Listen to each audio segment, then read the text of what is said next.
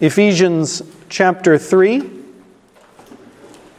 We have the apostles' appointment to the Gentiles and his earnest prayer for the Ephesians. Hear now the reading of the Word of Almighty God, inspired by His Spirit and profitable for us. Ephesians 3.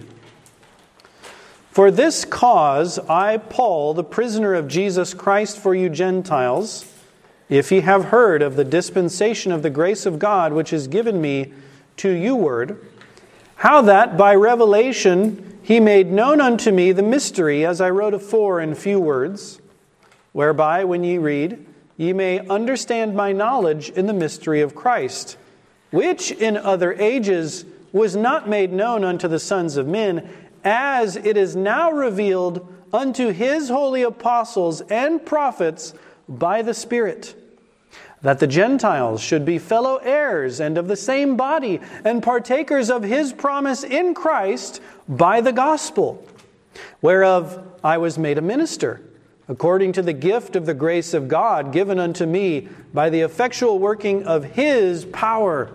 Unto me, who am less than the least of all saints, is this grace given that I should preach among the Gentiles the unsearchable riches of Christ, and to make all men see what is the fellowship of the mystery, which from the beginning of the world hath been hid in God, who created all things by Jesus Christ, to the intent that now, unto the principalities and powers in heavenly places might be known by the church the manifold wisdom of God according to the eternal purpose which He purposed in Christ Jesus our Lord, in whom we have boldness and access with confidence by the faith of Him.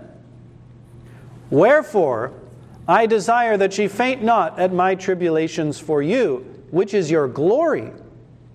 For this cause I bow my knee unto the Father of our Lord Jesus Christ, of whom the whole family in heaven and earth is named that he would grant you according to the riches of his glory to be strengthened with might by the Spirit in the inner man, that Christ may dwell in your hearts by faith, that ye, being rooted and grounded in love, may be able to comprehend with all saints what is the breadth and length and depth and height, and to know the love of Christ, which passeth knowledge that ye might be filled with all the fullness of God. Now unto him that is able to do exceeding abundantly above all that we ask or think, according to the power that worketh in us, unto him be glory in the church by Christ Jesus throughout all ages, world without end. Amen. Thus far, the reading of the Word of Almighty God from the book of Ephesians, chapter 3, a powerful passage from the apostle. Verses 1 through 13, we have the apostle's account of his appointment by God as the apostle of the Gentiles. Now, this word if in our English Bibles is proper translation, but let me explain. It means indeed, inasmuch, or as or since. So hear it in this way Since ye have heard. He's not doubting whether they've heard it, he's assuming it to be the case, as Satan assumed with Jesus. If thou be the Son of God, since you are, or seeing, or for as much as you are the Son of God, do thus and such. Since you've heard of this dispensation of the grace which is given unto me, he says. Now, this word dispensation means to administer something as a steward in a house.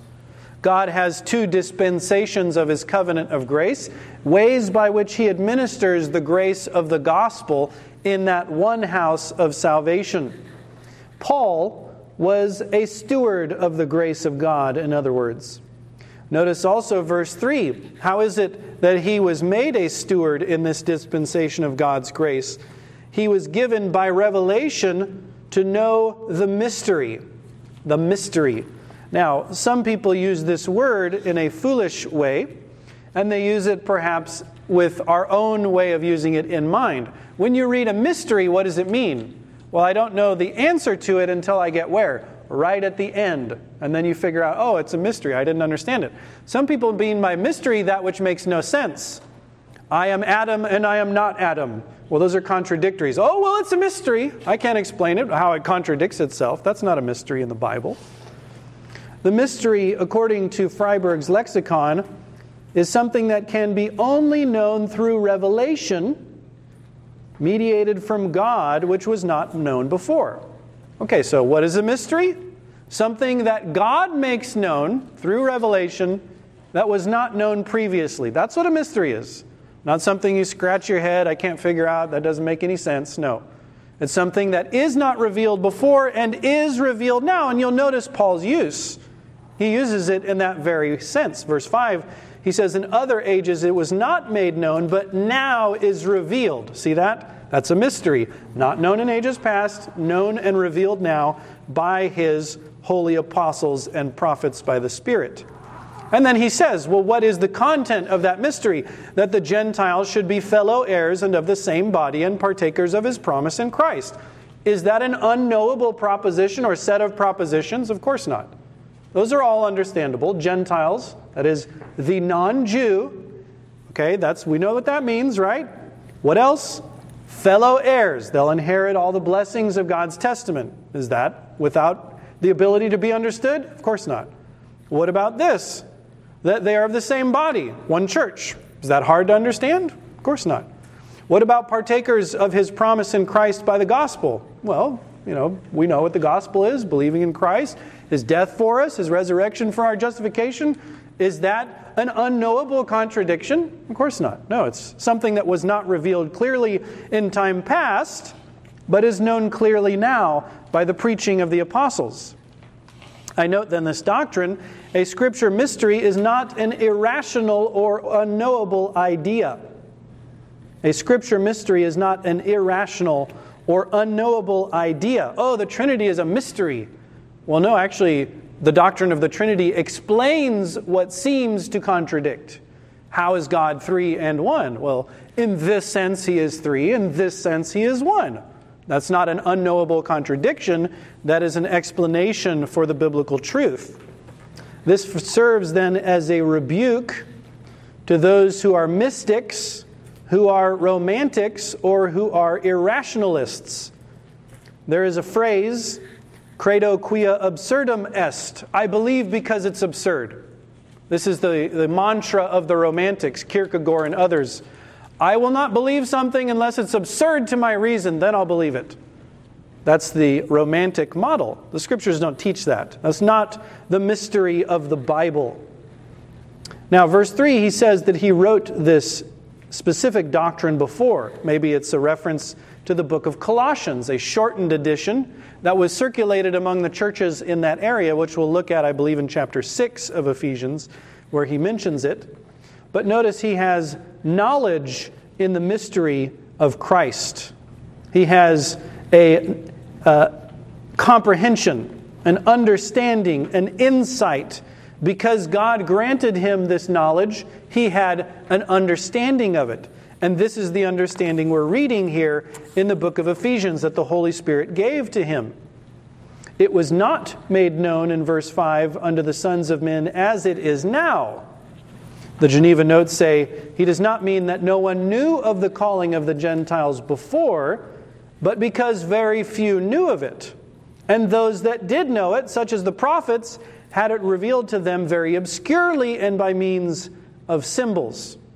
We, with the light of the New Testament, when we go back and we read the prophets, oh, it's so clear, isn't it? Here it is, right here, and here, and here, and here, and here. But when they had it revealed to them, did they understand what they were writing? No. They wondered, what is it that I'm writing about here? Peter says. They desired to have knowledge of the things that they were writing down. They didn't understand it all.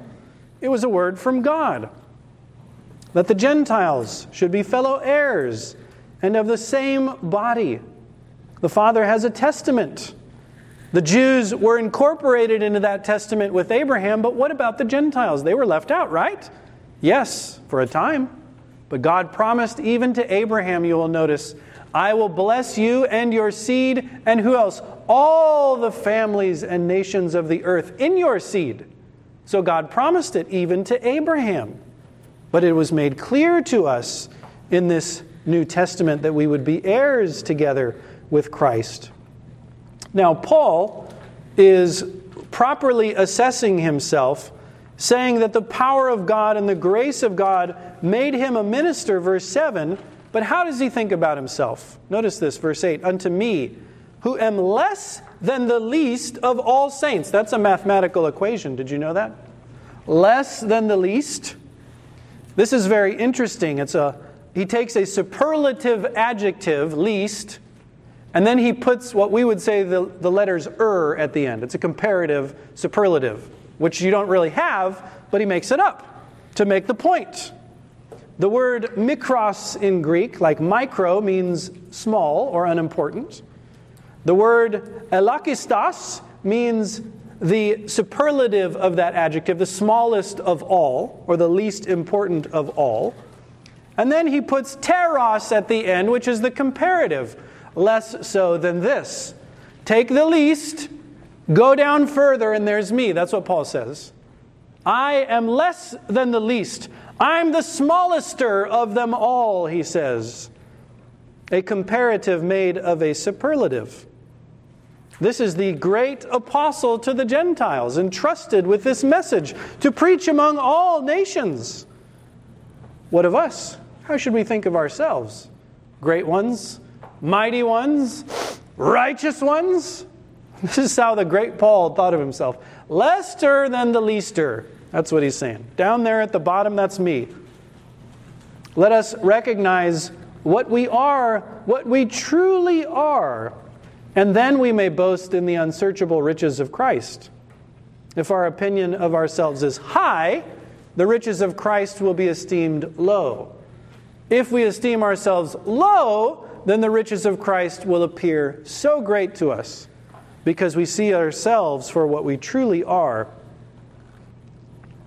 Verse 10 says that this mystery that was given to the prophets and apostles was now also to be unto the principalities and powers in heavenly places that they would know it as well. You know, the angels are not omnipotent, right? They can't know your heart. You can't pray to them because they can't search your heart and see what you're thinking without the words that you speak. Angels, if they're present, can hear the words that you speak. They cannot see your heart. They don't know everything. In fact, they didn't know what Paul learned first about the inheritance being given to the Gentiles. They heard the apostles preach it, and they desired to look into those things, Peter says, as the Old Testament prophets were preaching it. God didn't tell them everything. Do you remember on the Ark of the Testament? What was on the top of the lid of the mercy seat? Well, there were angels, weren't they? What were they doing? They were looking inward, weren't they? What were they trying to look at? The mystery of the gospel, the mercy seat, the propitiation. What is this that this signifies here?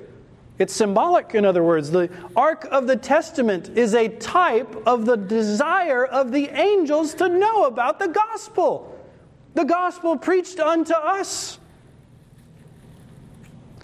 Now, this gospel was according to the eternal purpose which God purposed in Christ Jesus our Lord. God's eternal purpose was in Christ Jesus. Some believe that there is a predestination sort of mechanically determined out there. No. God's predestination centers in Jesus Christ and is administered by Him for the good of the elect and the judgment of the wicked. It is a personal predestination, not a mechanical, you might say. Now, this eternal purpose, how is it that it is eternal? Is it as eternal as God? There is a threefold eternity, the scholastics would say. There is that which has eternity past, has always been, but will have a termination at some point in time, or the end of time, as the decree of God, the purpose of God. It's eternal because it's from all eternity, but it ends at a certain point. Then there are things that eternal that start at a point in time and go on forevermore, like the souls of men or the life that God gives in Christ. It starts at a point and goes on forever. Then there is the third manner of eternity, that which is from all eternity and goes on to all eternity. And what do we call that? God Himself. God is the only one who has both aspects of etern- eternality, the threefold eternity, He having the third of the three. From eternity to eternity, but God's purpose was determined from all eternity, but terminates in time. It comes to pass in time until the end, and then the, the purpose is done. Let us then meditate upon the eternal purpose of God God kept this purpose hidden even from the mighty and holy angels. He didn't tell them everything. Who did he tell it to? To the apostles. Why? For us. So that we could know. He chose and preferred us above the angels. God has no redeemer for fallen angels. God has a redeemer for fallen men. Meditate on that. Is it because we are worthy? No. It's because God is gracious. And what has God determined in this purpose is the practical result of the knowledge of this truth. Verse 12, in whom we have boldness and access with confidence by the faith of Him. There's the practical application. We have free access to the Father. We're not restricted. Stay out. You Gentiles, go over there. We have a court for you. We have a wall that divides you from us. We saw that in chapter 2. That wall is broken down in Christ. We have boldness, unreservedness, confidence, assurance of faith of Him. Does that mean the faith that Christ possesses? No.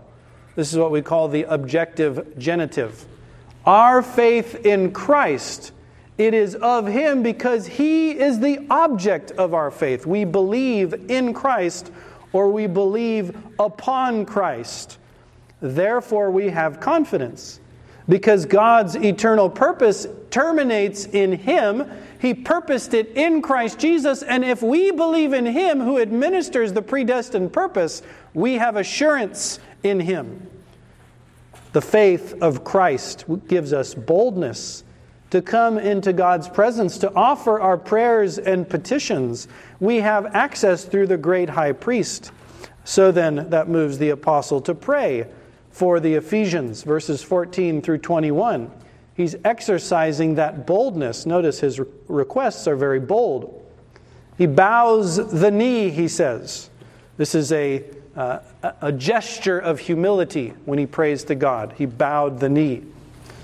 He refers to the whole family in heaven and upon the earth. This is the word patria, where we get the word patriotic, a family or a fatherhood, as one's ancestry derived through the father, the family, the clan, or the tribe, or a group of people forming a family patterned after God's fatherhood. Who's he talking about? Jews and Gentiles in one body.